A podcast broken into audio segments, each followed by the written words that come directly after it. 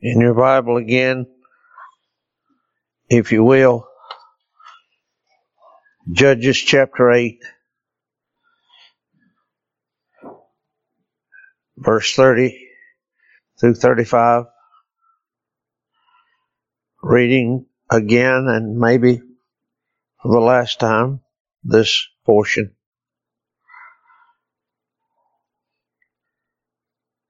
And Gideon had three score and ten sons of his body begotten, for he had many wives. And his concubine that was in Shechem, she also bare him a son whose name he called Abimelech.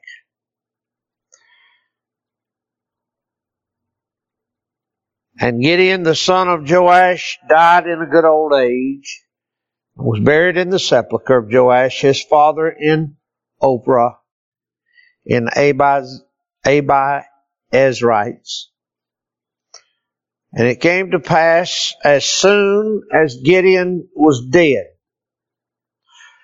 that the children of Israel turned again and went a whoring after Baalim and made Baal Berith their God. And the children of Israel remembered not the Lord their God, who had delivered them out of the hands of all their enemies on every side. Neither showed they kindness to the house of Jerubbaal, namely Gideon, according to all the goodness which he had showed unto Israel. Stand with me, please, and sing again number 540 in your hymn.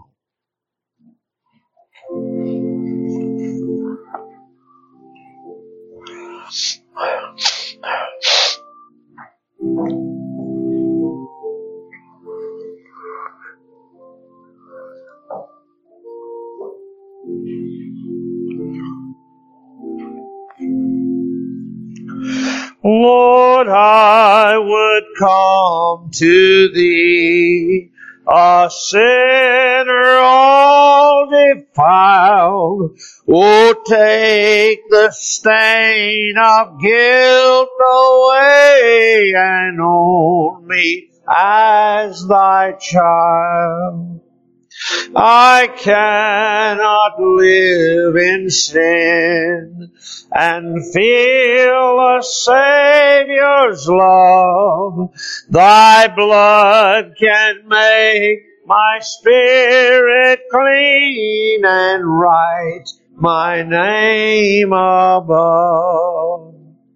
Among thy little flock I need the shepherd's care.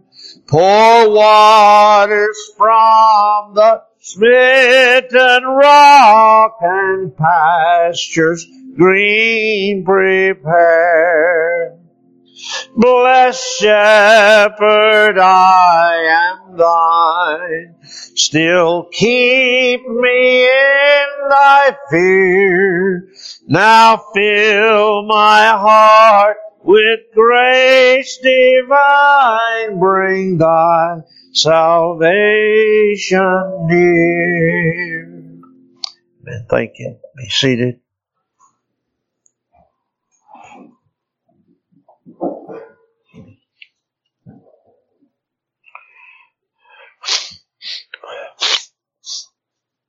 We are this morning attempting to finish our studies in these last few verses of chapter 8 in this record of the judges. We have seen already from this text in earlier messages, I have covered verses in this text under the heading one of two headings that I have used to incorporate these verses. The first was that heading, we saw the marvelous magnitude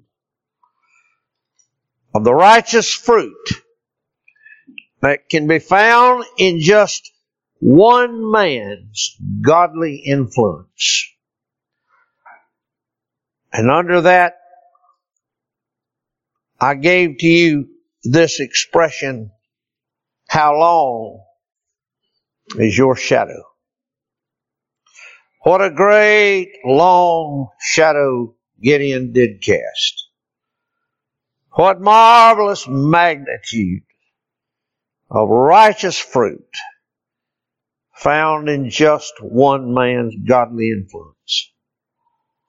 And then on last week, in these very last verses, I'd begun to look, albeit with great sorrow, at the multitude of malignity that can be found in just one man's blemishes. Perpetuated through just one generation. Oh, the multitude, the multitude of malignity found in just one man's errors. On last week, I spent our time together entertaining specifically the two errors, the two blemishes, to use Roger's word that I love. The two blemishes in the heart of Gideon we looked at on last week, which foreshadowed Israel's doom and also that of Gideon's posterity. Oh, the great sorrow that gathers like a dark, foreboding storm on the horizon of our heart as we come to these words in our text, verse 33 through 35 specifically. Gideon has played the part of a warrior and a hero on the battlefield and among God's enemies in chapter 6, 7, and 8 down to verse 29. But now, now we hear this painful record of this fatal blemish in the simple words of verse 30. He had many wives. We viewed it first in those final words of verse 30, from which we brought the outline of an entire message on last week. But then in verse 31, even more insight into his personal weakness is given as we read these shocking words, and his concubine that was in Shechem, she also bare him a son. Here not only do we find God's servant stained with the blight of multitude wives, but here we find him in intimacy, the intimacy of companions of the vilest sort. A concubine. A concubine of idolatrous designs. Those whom one commentator described as having unbridled turpitude unbridled turpitude. In order to a fuller understanding of the criminality described here, notice the historical context, if you will. Verse 31 again. And his concubine that was in Shechem, she also bare him a son whose name he called Abimelech. You understand in the historical context that it was the father's right. It was the father's responsibility to name his sons. You remember in Genesis 7 and verse 19, it was Abraham who named Isaac. You remember in Luke chapter 1 and verse 13, Zacharias named John. And yes, may I just say as well, in Luke chapter 1 and verse 31, Mary was told what to call this child that would be born, the Lord Jesus Christ. Mary was to call him, but it was the Heavenly Father that gave her the name. the Father had the right and authority to name the child. Always, always. And so the historical context. And so then here when we read these words, Gideon consents to name this child Abimelech. None could doubt that this was actually the design of his mother. My father the king, it translates. Never would have Gideon come up with that name. Never would he have desired to have that name for his child. No, no. But he had this concubine that gave him this son and he named him Abimelech. Wonder where he got that name. Little doubt, I think, from his mother. My father, the king. Oh, with such intimate consorts in Gideon's life.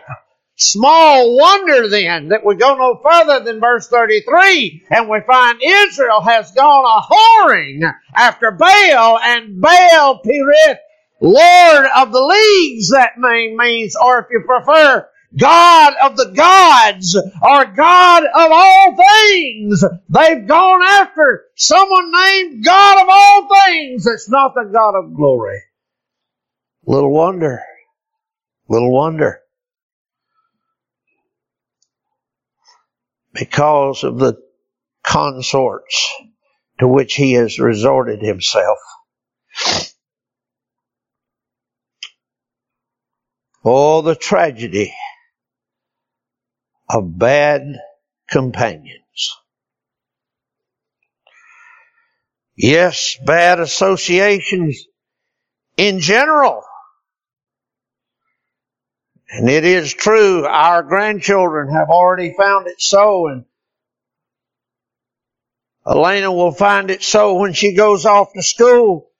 I hope she learns before she leaves, as Emmerich had learned the tragedy of bad associations. It's better to be alone than to be in the company of those that lead you wrong. Better to be alone than in the company of those that lead you wrong. He names the child Abimelech because he's under the influence and power of this vile woman. And we shall yet see in messages ahead the extent of her vileness. Second Peter chapter three.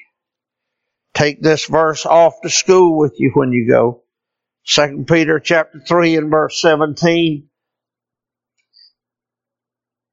Ye therefore, beloved, seeing ye know these things before, Seeing ye know these things before, beware lest ye also be led away with the error of the wicked fall from your own steadfastness. Some interesting Greek words there. The word error, fraudulent, it translates. Fraudulent, deceit.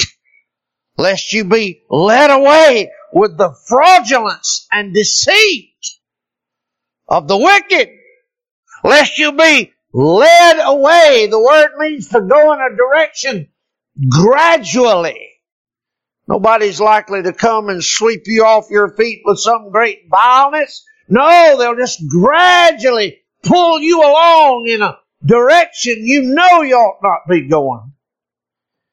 Then he said he'll pull you away from your own steadfastness. I love the definition of that word. It's a full word. It's a big, big, pregnant with meaning. It means stability, stability with resoluteness in a certain direction. Beware, he says, lest you be led gradually by fraudulence in a direction that takes you away from your stability and resoluteness in a certain direction. What a word. What a pregnant verse. Pregnant with instruction. Oh, that Gideon had heard it in his heart. Rogers in 1615 in his typical pastoral manner could not avoid commenting here in these words. He said, we here, we may see what men get who are of a good note by entering into so near a league and having so inward acquaintance with such matters as these, which though it were in single and lawful marriage, Roger said even if this, even if this woman had been the only woman he had and was in lawful marriage with her, because of what she was, he ought never have engaged. And he said, though it were in a single and lawful marriage, yet it threatens an extinguishing of the good sparks of grace in them that are so matched. It threatens the good sparks of grace when they're matched with a woman which should cause the servants of God to link themselves in marriage with women more like to themselves in religion and good behavior. And for them for whom it is too late to give this warning unto, let them yet receive and embrace this instruction that is given them in the second place that is to say, how that they take counsel of such wives or ill companions. Be careful how you take their counsel. They are malicious, high-minded, quarrelers, contentious, waspish. I like that word. That's a good word. They're waspish covetous and gripers. In a word, they're void of true religion. Samson may be an example of all, both of the hearkening too far to such. And so Gideon may, also, may be also in likewise of opening and telling that secret which is not meet to be imparted unto them, which Samson did to his great reproach and abasement. Oh, when you enter into a league, when you enter into a bond with this kind of evil, nothing comes of it but tragedy, as we shall yet see. Oh, the ocean of evil. Oh, the ocean of evil caused by the weakness of a carnal minded man yielding to a conspiring woman.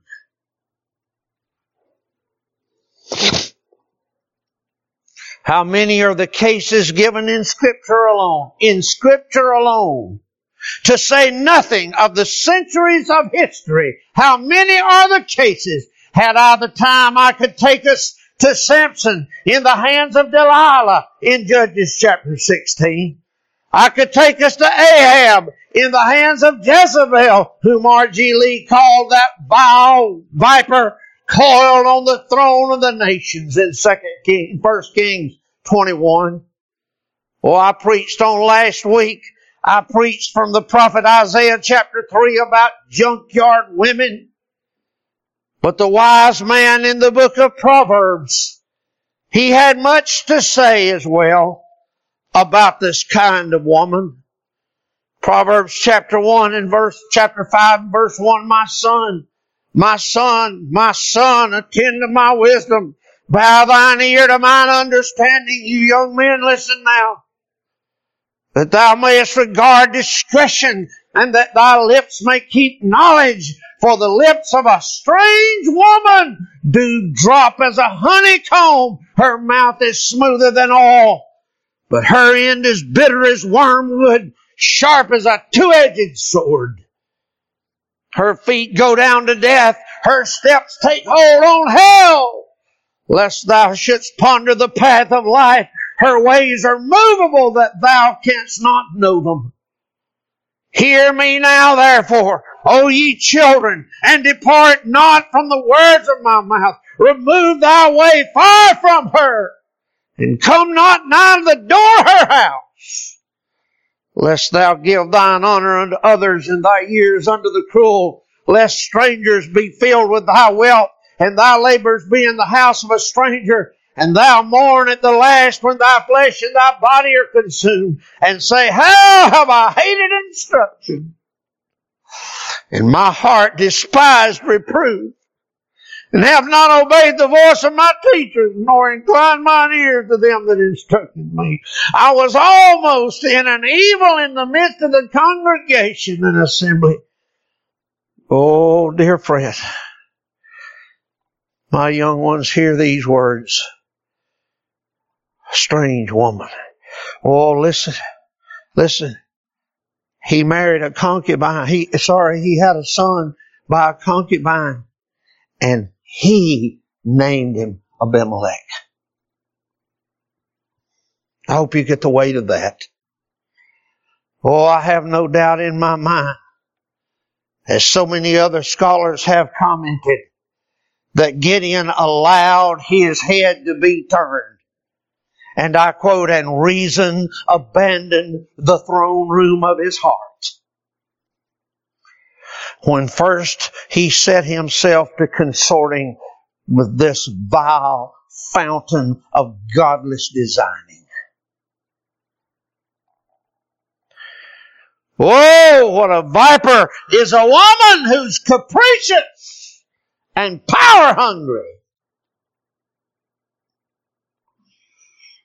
By the way, I'll give you just as a sidelight a word about the choice of names for children.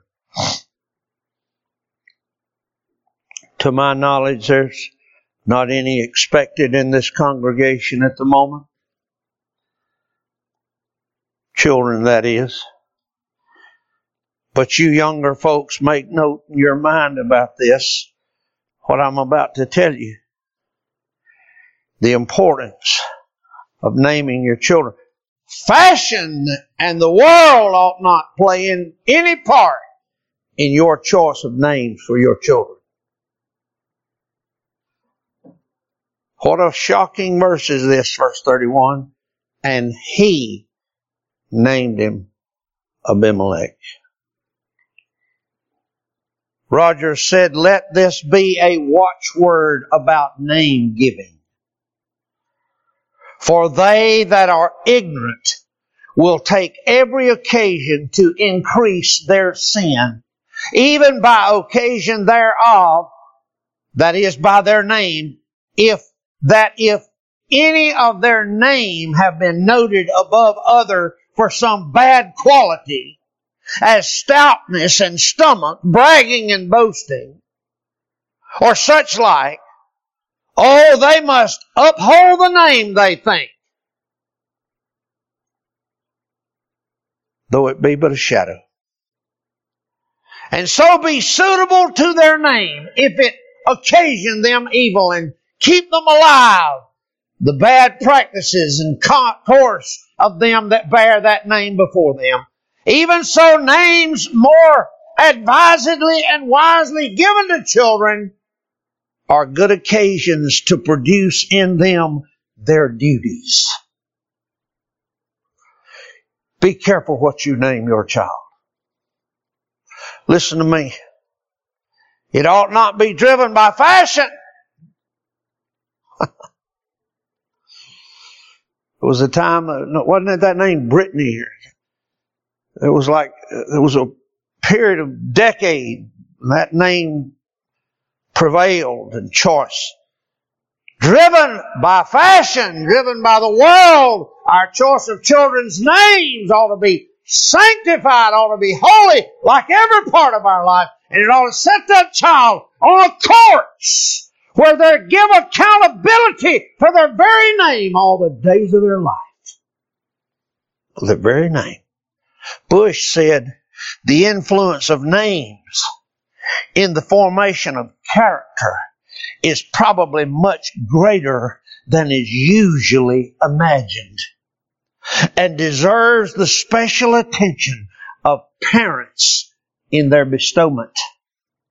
Children should be taught that the circumstance of their bearing the names of good men or women who have lived before them constitutes an obligation upon them to imitate and perpetuate their virtues. Amen. Amen. Just a sidelight. Gideon named him Abimelech. But now I must hasten to bring for us this chapter to its close.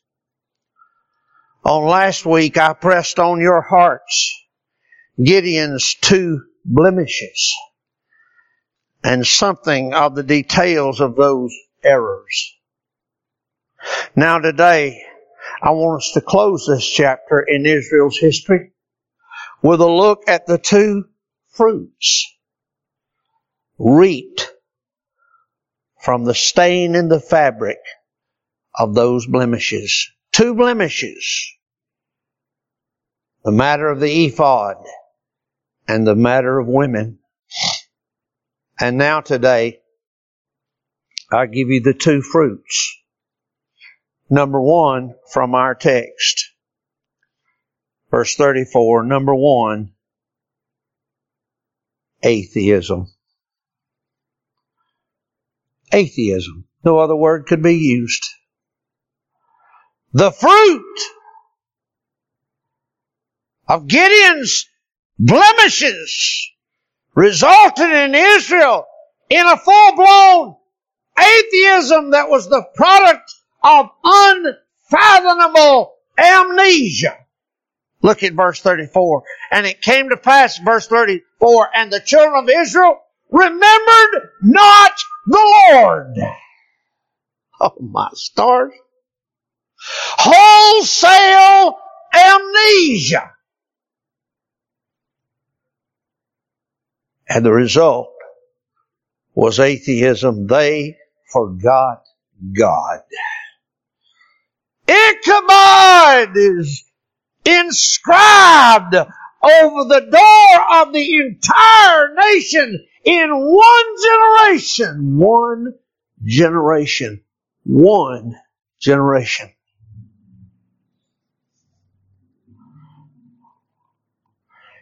In today's social landscape, there is an exponential growth of atheism. I think you'll find, I found, that millennials, that term millennials, describes those generally born from 1981 to 1996. Beginning in the millennials, there has been, according to all reports and all surveys in all places, both religious and secular, there has been an exponential growth of atheism in this period. But if we forget about modern times,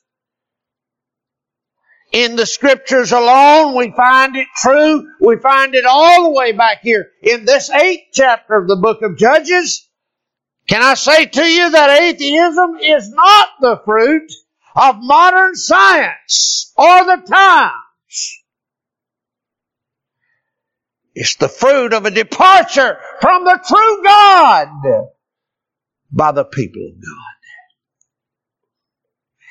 Oh, listen. Listen, you say, I'm not so sure. I think, no, no, no, it's been with us. This plague, this plague has been rotting in the human heart for many centuries, millennium.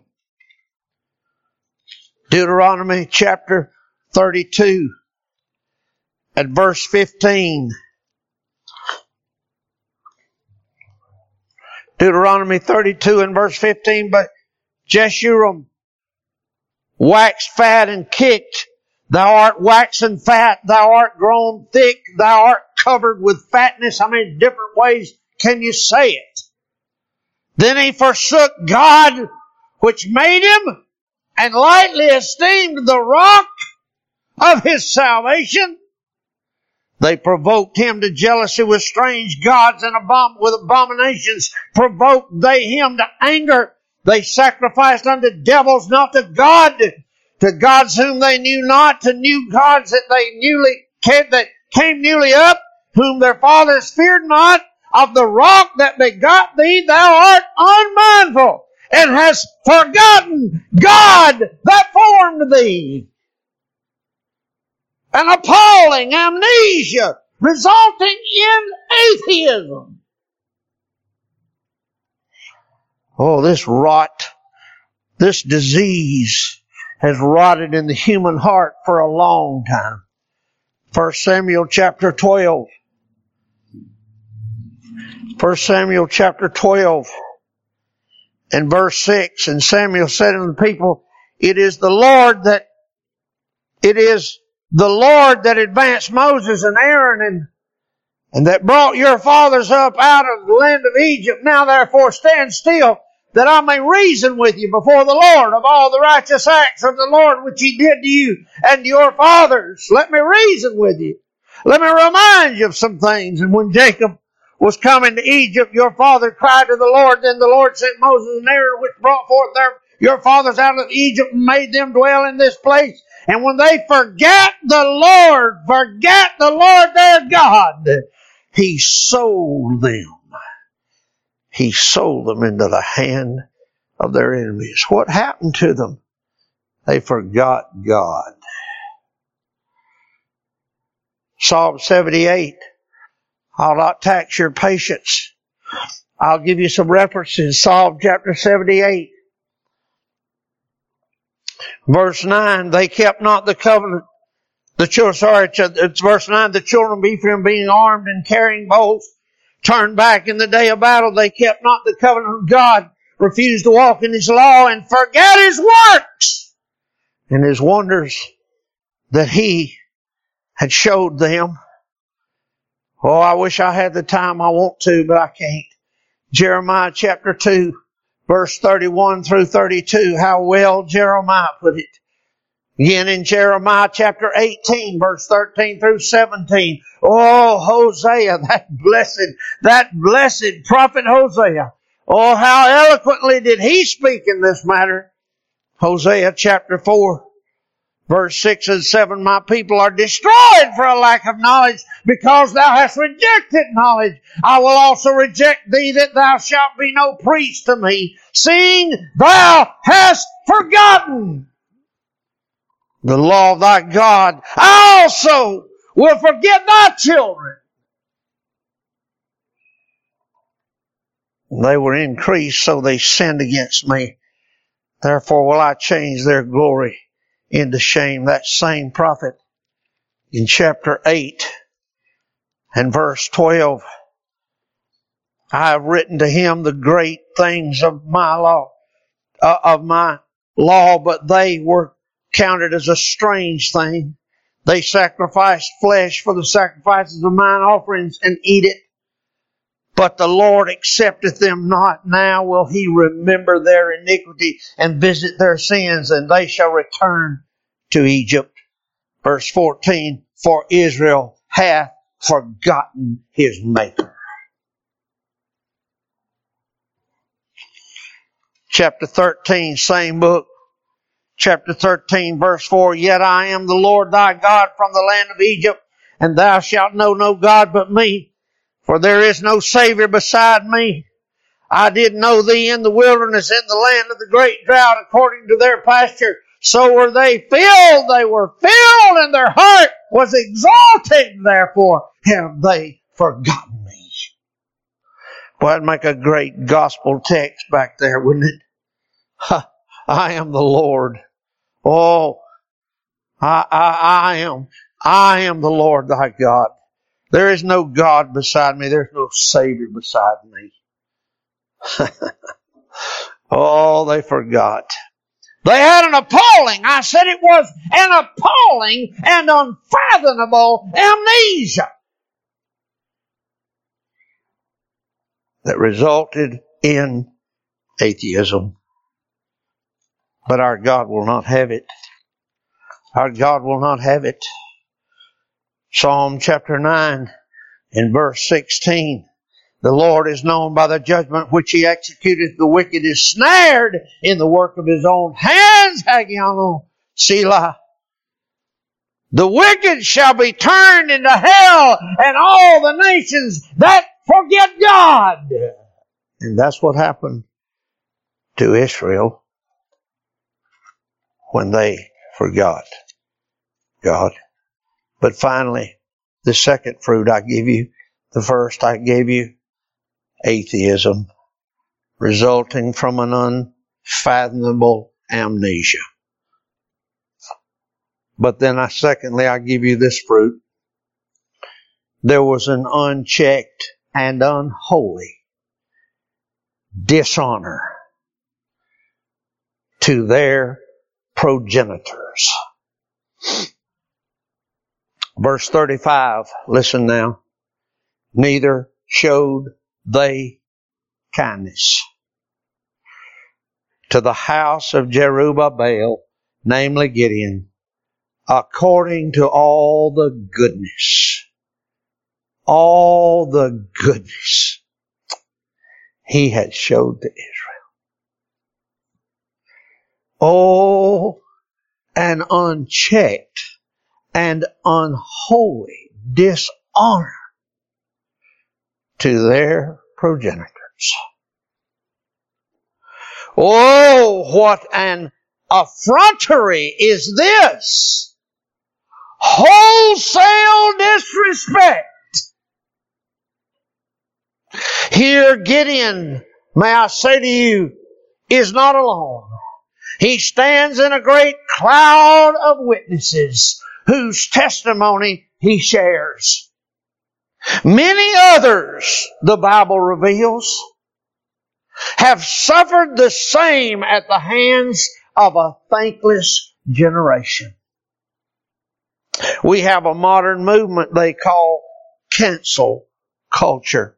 But I want to show you from the scriptures this morning, it's not modern at all. No, no. This is in fact a very old problem. Numbers chapter 16 and verse 1. In Numbers 16 and verse 1, now Korah the sons of Izhar, the son of Kohath, the son of Levi, and Dathan, and Abiram, the sons of Eliab, and On, the son of P, uh, Peleth, the sons of Reuben, took men I'm at number 16 1, 16 2.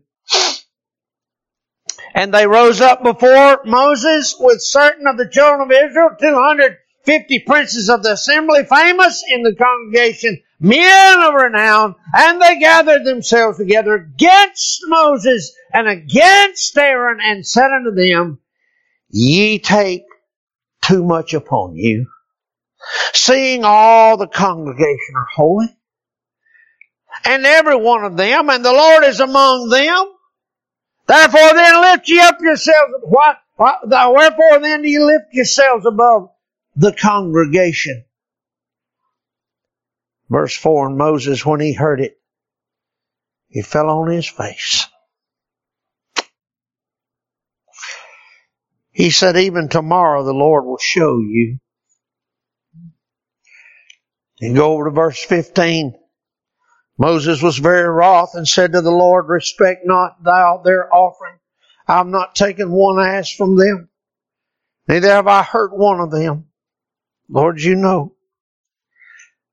Verse 26. He spake unto the congregation, saying, Depart, I pray you, from the tents of those, these wicked men. Touch nothing of theirs, lest ye be consumed in all their sins.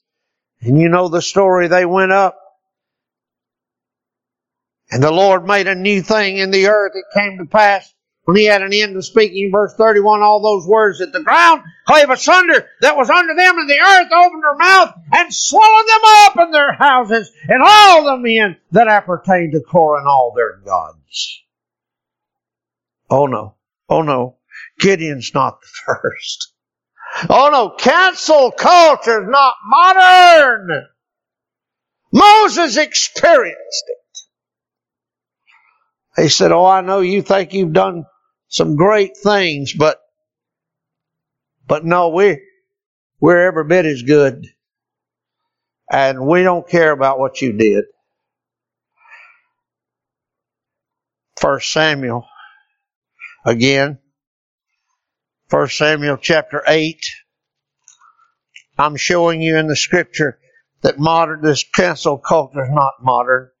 1 Samuel chapter 8 came to pass when Samuel was old that he made his son judge sons judges over Israel. Now the name of the first was born Joel, and his sons walked not in the, his ways, turned aside after the lucre and took bribes and perverted judgment. Then all the elders of Israel gathered themselves together and came to Samuel and to Ramah and said, Behold, thou art old, and thy sons walk not in thy ways. Now make us king to judge us like all the nations. Make us a king but the thing displeased Samuel when they said, Give us a king to judge us. And Samuel prayed to the Lord, and you remember the rest of the story. The Lord eventually spoke to Samuel and said, Samuel, it's not you. It's not you. They're rejecting, it's me. But they did reject Samuel too. Oh, he knew what it was to have a modern generation cancel him David, I won't take the time. David in 1 Samuel chapter 15, 1 through 6. You remember what happened there? The kingdom began to crumble for sure. That's second Samuel. I don't know if I said first or second Samuel. It's second Samuel chapter 15. Second Samuel chapter 15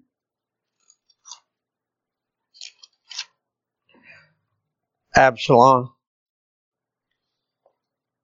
Stole the hearts of Israel after David's incomprehensible kindness to them. Absalom stole the hearts of Israel.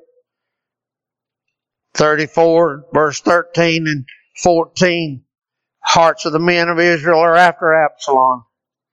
And the servants that were with him at Jerusalem said, Arise, let us flee for we shall not else escape Absalom.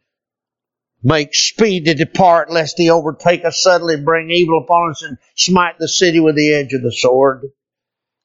All that David has done, all that David has done, all that David has done, they're ready to cancel that culture. You get all the way over to chapter 17. David is chased across the river Jordan. You get to chapter 18. He's finally brought to judgment but oh, what damage he's already done in Israel. They'll never be the same. Divided the nation. All of these that I've named to you this morning, all of these that I've named to you, suffered at the hands of friends and family whose crime is well described in the words of verse 35 in our text neither showed they kindness. Oh, they all suffered from it. But wait, but wait. As much as I'm glad to give you those examples and we could search out and find others just in the scripture, as I said, never mind history. Just in the scriptures, I could show you this terrible disease, this terrible dishonor to progenitors. But oh, there's one other. One of whom Gideon is but a dim shadow here. One whose life and death tell all too painfully this story, both of godless dishonor and calloused amnesia. This one is none other than our blessed Gideon, our Savior, the Lord Jesus Christ. Oh, look with me for just a moment for a gospel glance, an evangelical panorama of unholy dishonor to him who was treated with unkindness, not after his death like Gideon, but in the midst of his life. Notice with me, and I give you just some examples. Number one, he gave eyes to the blind. He gave eyes to the blind. Luke chapter 4 and verse 18, the Spirit of the Lord is upon me because He hath anointed me to preach the gospel to the poor. He hath sent me to heal the brokenhearted, to preach deliverance to the captives and recovering of sight to the blind. He gave eyes to the blind. You remember he put that spittle in his hands and put it on that blind man's eyes and he saw. He gave eyes to the blind, but his own brethren, according to the flesh, fairly put out his eyes completely by beatings of his face until the swelling would shut them and blood clots running down in his eyes. He who spent his life giving eyes to the blind was made blind by the ungrateful generation that would not see, that would not see. And they were unkind, unkind to him. Secondly, he gave deliverance. I read you the verse in Luke chapter 4. He gave deliverance to the captives in Israel. Oh, listen to me. He gave deliverance not just, not from foreign enemies without, he gave deliverance to them from the shackles that were within. He gave deliverance in chapter 4 verse 18. He gave deliverance, but they didn't remember that.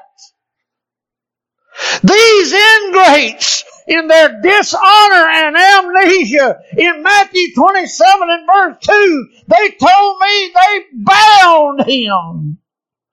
They bound him.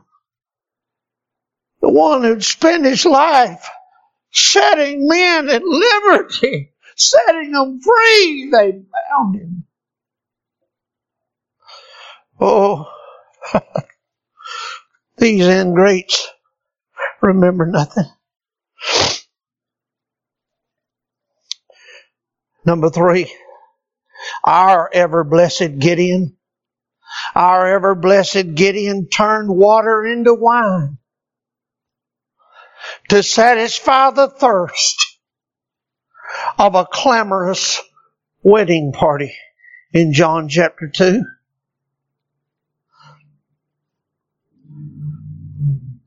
He turned water into wine to gratify the thirst of a clamorous wedding party. But these guests had no heart to return this kindness. And they watched him languish in the parched heat of thirst while he cried out in John 19, 28, I thirst.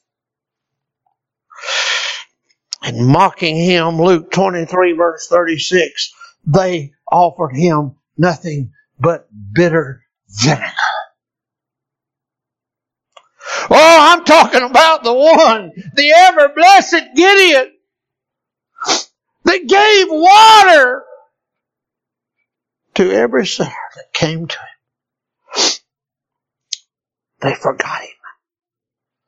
Nay, worse than that. Like this crowd in Israel and Gideon life in verse 35, they intentionally showed him no kindness. Oh, number four, he'd given rest to so many. Oh, I love reading these accounts. I don't have the time. I wish I did. Matthew chapter 11. Oh, I'm talking about he gave rest. He gave rest. Matthew chapter 11 and verse 28. Come unto me, all ye that labor and are heavy laden. I'll give you rest. Oh, take my yoke upon you and learn of me, for I'm meek and lowly of heart, and ye shall find rest for your souls. Oh, he gave rest. Do you remember that scene? Isn't that a touching scene? Matthew chapter 26, verse 43. You remember the scene there in the garden when the disciples were fatigued and they kept falling asleep. Verse 43, and he came and found them asleep again, for their eyes were heavy. And he left them. He left them to sleep. Then cometh his disciples to, then cometh he in verse 45 to his disciples and said to them, Sleep on now. Take your rest. Oh, can I tell you? He was known for giving rest. But what did they do? Oh, they hounded him. These flagrant ingrates hounded him day and night relentlessly like a poor rabbit at the mouths of a pack of wild dogs. Look again at that scene in Matthew 26 and you'll see it. He hounded them. They hounded him. They hounded him night and day. They pursued after him even in the middle of the night. They came after him like he was a dog. Verse 53 in Matthew chapter 26 and verse 53, thinkest thou that I cannot now pray to my Father and he shall presently give me more than twelve legions of angels? But how then shall the scriptures be fulfilled that thus it must be? And in that same hour Jesus and the multitude said, Are you come out as a thief against a thief with swords and staves to take me? Will you hound me even now? Will you chase me down like a dog? Well, I'm telling you that the one that gave them rest They never gave him rest. They forgot. They showed no kindness. Number five, he had the greatest of compassion, even. He had the greatest of compassion, even on the parents of a child that was in pain. You remember the story? Mark chapter 5, verse 22. Mark chapter 5 and verse 22. Behold, then cometh one of the rulers of the synagogue, Jairus by name, and when he saw him, he fell at his feet, and he besought him greatly, saying, My little daughter, my little daughter, lieth at the point of death. I pray, come, come and lay thy hands on her, that she may be healed and she shall live. And Jesus went with him and much people followed him in the throng. And then you skip to over to verse 38 and he comes to the house of the ruler. When he was come and he said, why, why do you make this to do and weep? The damsel is not dead. She's sleeping. They laughed him to scorn. But when he had put them out, he taketh the father and the mother of the damsel and them that were with him, entered in where the damsel was lying. Oh, can you see the compassion here? He took the damsel by the hand and said to her, I say unto thee, arise. Can you imagine the pain that's in the heart of that mother dad when they walked into that chamber? There she lay. Oh, but our Savior had compassion. He had compassion. I skipped over a large chunk of the scripture right here in that chapter. I skipped over verse 15, 35, 42, sorry, verse 25 to verse 34. You remember that story? I won't read it.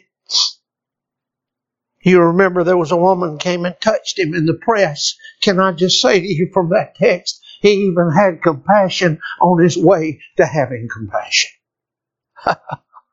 oh, hallelujah. He had compassion on his way to have compassion.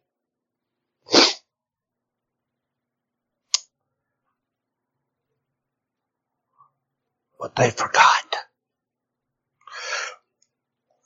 Don't we all wonder sometimes where all these people are? All these blind people that got healed, lame people that got healed, demon possessed people that got delivered, and dead that got raised. Where were they when they hung him up? They forgot. And they treated him with so much unkindness with regards to his family that they would not even give him the civility of a quiet farewell to his own precious earthly mother. Do you realize that Jesus said his goodbyes from the cross?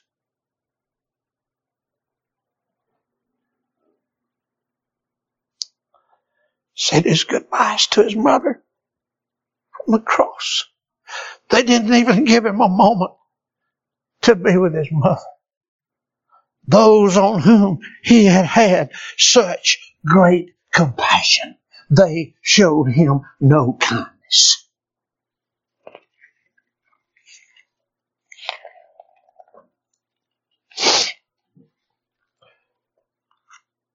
Oh. But number six, I ask you, how could they forget? How could they dishonor? How could they respect, disrespect that his touch was always and ever gentle and always restorative? Everything he touched. Luke said something in his prayer this morning.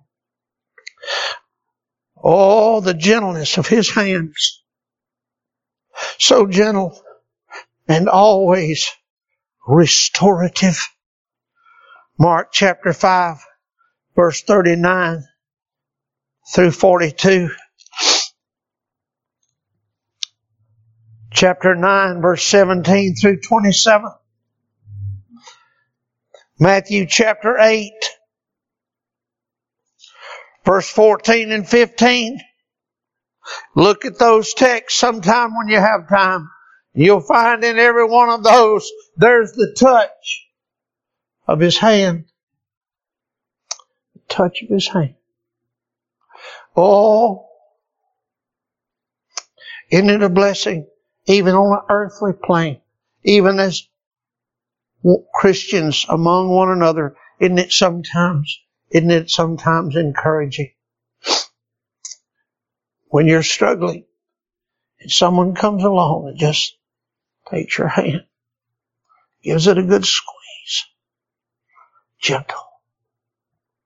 Well, his touch was always gentle and always restorative. But oh, those hands. Those hands, John 20 and verse 27, they pierced them with great nails. They showed no kindness to his hands that had been so kind, so gentle, so restorative. Oh, those hands. Those hands. Our first trip to Ireland, my wife and I heard Ted Kelly down in court preach a message. I'll never forget it. He preached a message on hands. First Chronicles 29 and verse 11. Thine, O Lord, is the greatness and the power and the glory and the victory and the majesty for all that is in heaven and in earth is thine. Thine is the kingdom, O Lord. Thou art exalted as head above all, both riches and honor came of thee, and thou reignest over all. And listen, in thine hand is power and might. And in thine hand is to make great and to give strength unto all. Oh, those hands, those hands. How could they forget? How could they have such appalling amnesia as to allow those hands to be pierced? But they showed him no kindness. Number seven.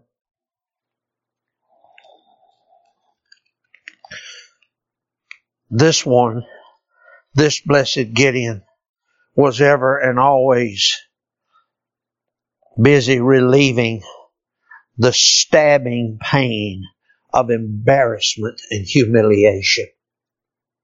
You hear me?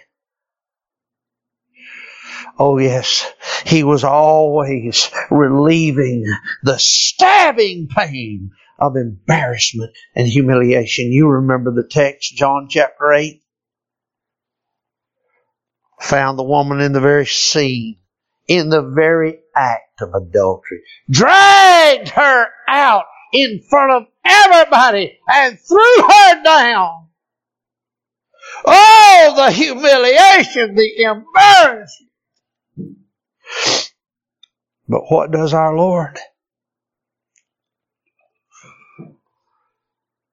What does our Lord? But bring comfort, consolation, and relief. Drives back the crowd by his words and actions.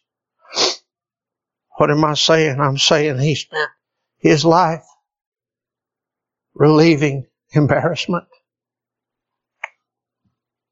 Surely they'll remember that. Surely they'll remember that and be kind.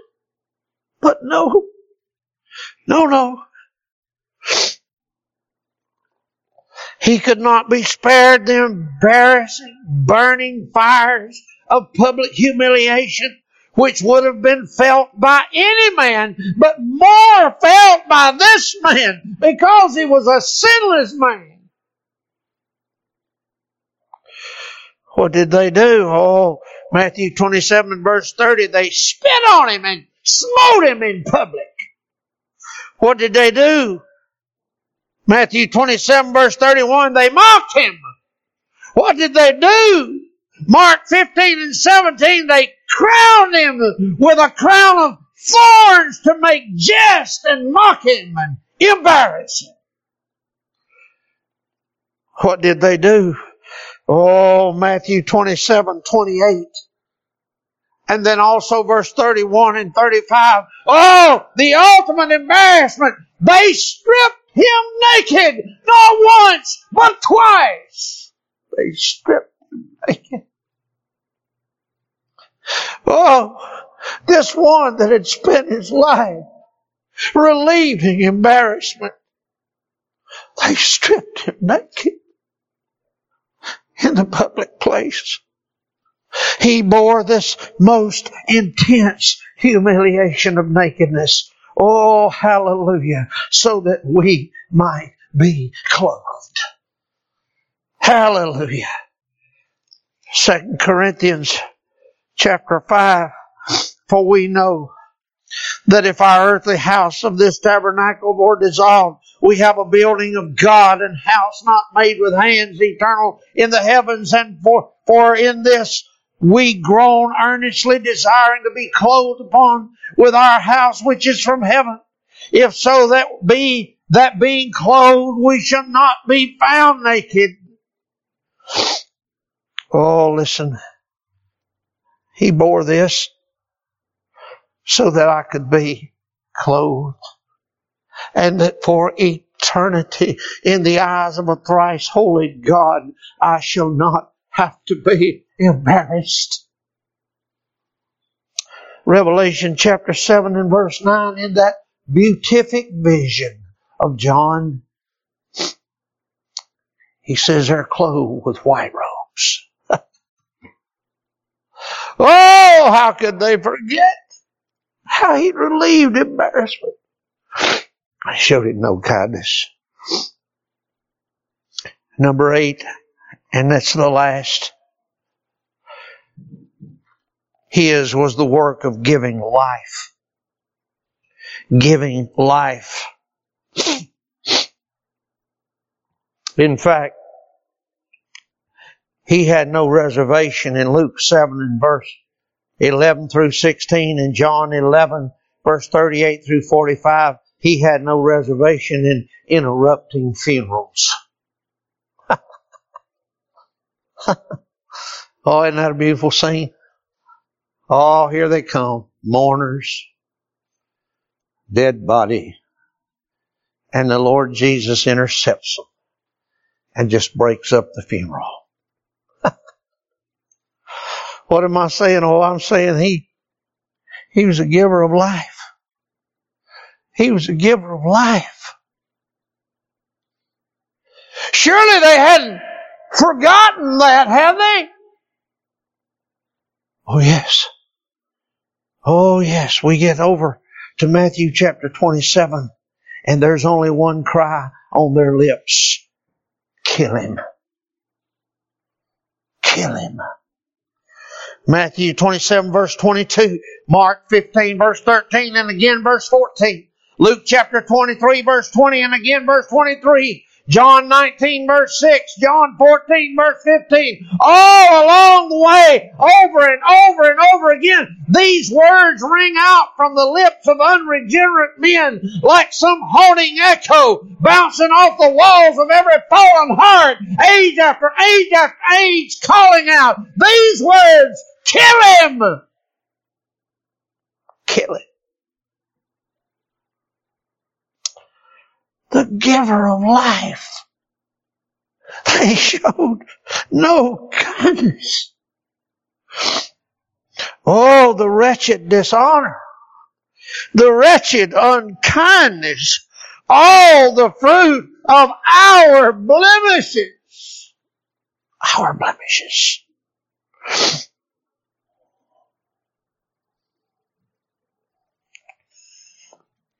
The Spirit of God tells us neither showed they kindness to the house of Gideon for all the goodness he'd showed to them. So now, the record of our beloved hero ends. And a new chapter, old in its images, only new in its chronology. A new chapter opens to us in chapter 9. And now as the story ends in chapter 8, black, black indeed are the skies over Israel.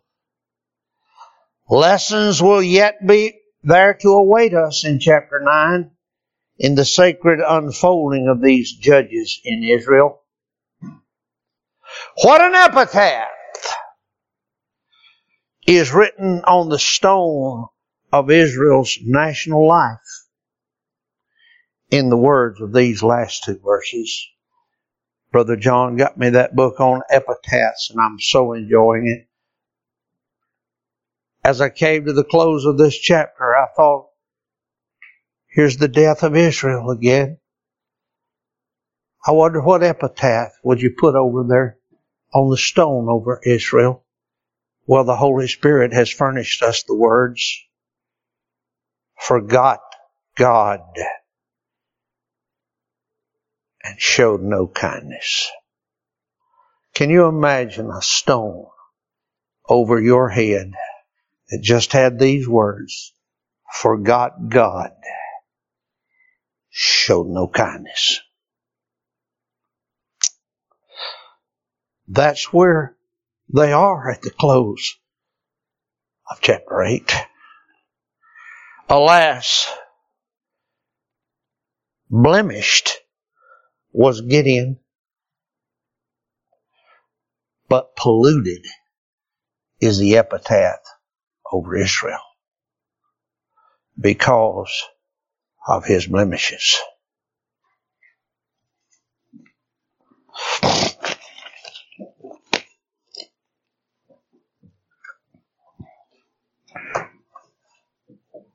Stand with me, please, again. Sing the words of 468.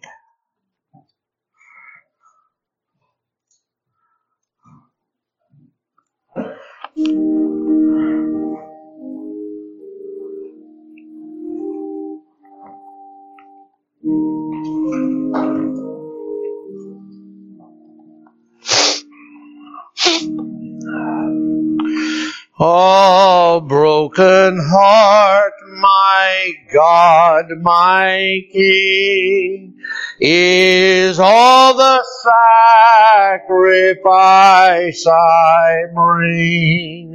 The God of grace will ne'er despise a broken heart for sacrifice. My soul is humble in the dust and knows thy dreadful sentence just. Look down, O Lord, with pitying eye and save the soul condemned to die. Then will I reteach the world thy ways. Sinners shall learn thy sovereign grace. I'll lead them to my Savior's blood, and they shall praise our pardoning God. Oh, may thy love inspire my tongue.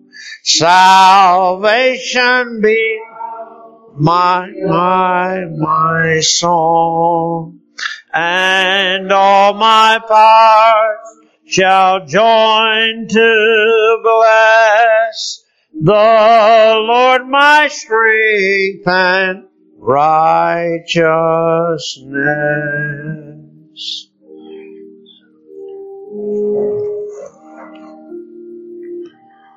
Yeah.